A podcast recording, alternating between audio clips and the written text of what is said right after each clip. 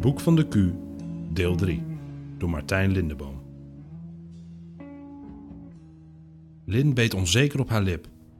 Waar was de woede van de krijgsmeester gebleven? Was dit een test? Bent u niet boos? Kuma grijnsde. Ook ik was ooit jong. Ik vroeg me al langer af wanneer jij of Shu de moed zou vinden om een kijkje te gaan nemen in het huis van die rare buitenstaander. Lin wilde ontkennen dat ze hem een buitenstaander vonden, maar hij wees weer op het boek en hij had gelijk. Hij was de enige overgeblevene van de verdwenen vuurmarkaravaan, nog meer een zwerver dan zijzelf. Beroemd en berucht onder de Genai, maar toch een buitenstaander. Ze boog haar hoofd en keek in het boek van de Q. Het boek was ingedeeld op wezens en hoe die te verslaan, maar je kon ook zoeken op technieken. Al snel vond ze de pagina met haar eenvoudige stoot. Ze kreeg tranen in haar ogen toen ze de illustratie bij de techniek bekeek. Een moeizame schets die Kusan Sijin voorstelde, door hemzelf getekend. Lins oudoom was enkele maanden geleden overleden, zonder kinderen en zonder opvolger. De tekens in de achtergrond gaven aan dat het een breed inzetbare techniek was. De oneindige lus in een cirkel betekende dat het een van de technieken was die gebruikt kon worden als beslissende slag.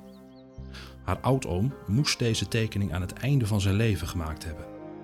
De karavaan der lege plaatsen had het wekenlang zonder meester krijgen moeten stellen, totdat Kumar hun pad kruiste. Kusan heeft jou jaren geleden iets gegeven, zei Kumar zachtjes, toen je begon met je krijgslessen. Lin knipperde met haar ogen. Ze wilde niet naar de krijgsmeester opkijken met tranen in haar ogen.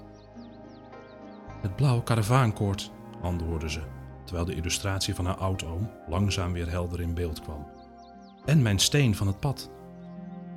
Ik bedoel de steen, zei Kumar, en ze keek nieuwsgierig naar hem op.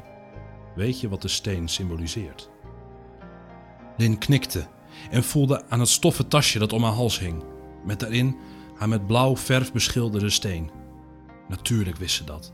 Dat wist elke leerling in de karavaankrijgkunst. En toch wilde hij dat ze het opdreunde. Het staat voor het begin van het pad van de krijger. Kumar knikte en zei: Meestal, inderdaad. Zijn zwarte ogen boorden zich in de haren en Lins hartslag schoot weer omhoog. Wat, wat bedoelt u? vroeg ze. Het beviel haar helemaal niet dat er weer een triller in haar stem klonk. Laat me jouw steen zien, beval hij. Ze herinnerde zich plotseling de woorden van haar oudoom. Haar steen was bijzonder. Zo bijzonder dat ze hem aan niemand mocht laten zien. Behalve aan de Xi, de aanvoerder van de karavaan. Dat betekende dat zelfs Kumar hem niet mocht zien. Zo onopvallend mogelijk reguleerde ze haar ademhaling. Wat als hij haar wilde dwingen? Ze had gemerkt hoe sterk en snel hij was. Het spijt me, begon ze, terwijl ze voorzichtig achteruit bewoog. Ik wil het u natuurlijk graag laten zien, maar. Ze stond op en zette een stap achteruit. Kusan heeft me dat uitdrukkelijk verboden. Kumar bleef haar aanstaren. Hij vroeg: Dat dacht ik al. Weet jij wat dat betekent? Er liep een rilling over haar rug. Ze wist zeker dat ze nog niet ver genoeg was om veilig weg te kunnen komen. En Kumar had echt bezorgd gekeken toen ze uit het raam gesprongen was. Dat was vast gevaarlijker dan ze ingeschat had. Haar ogen zochten naar een oplossing, terwijl ze nog een stap naar achteren deed. Nee?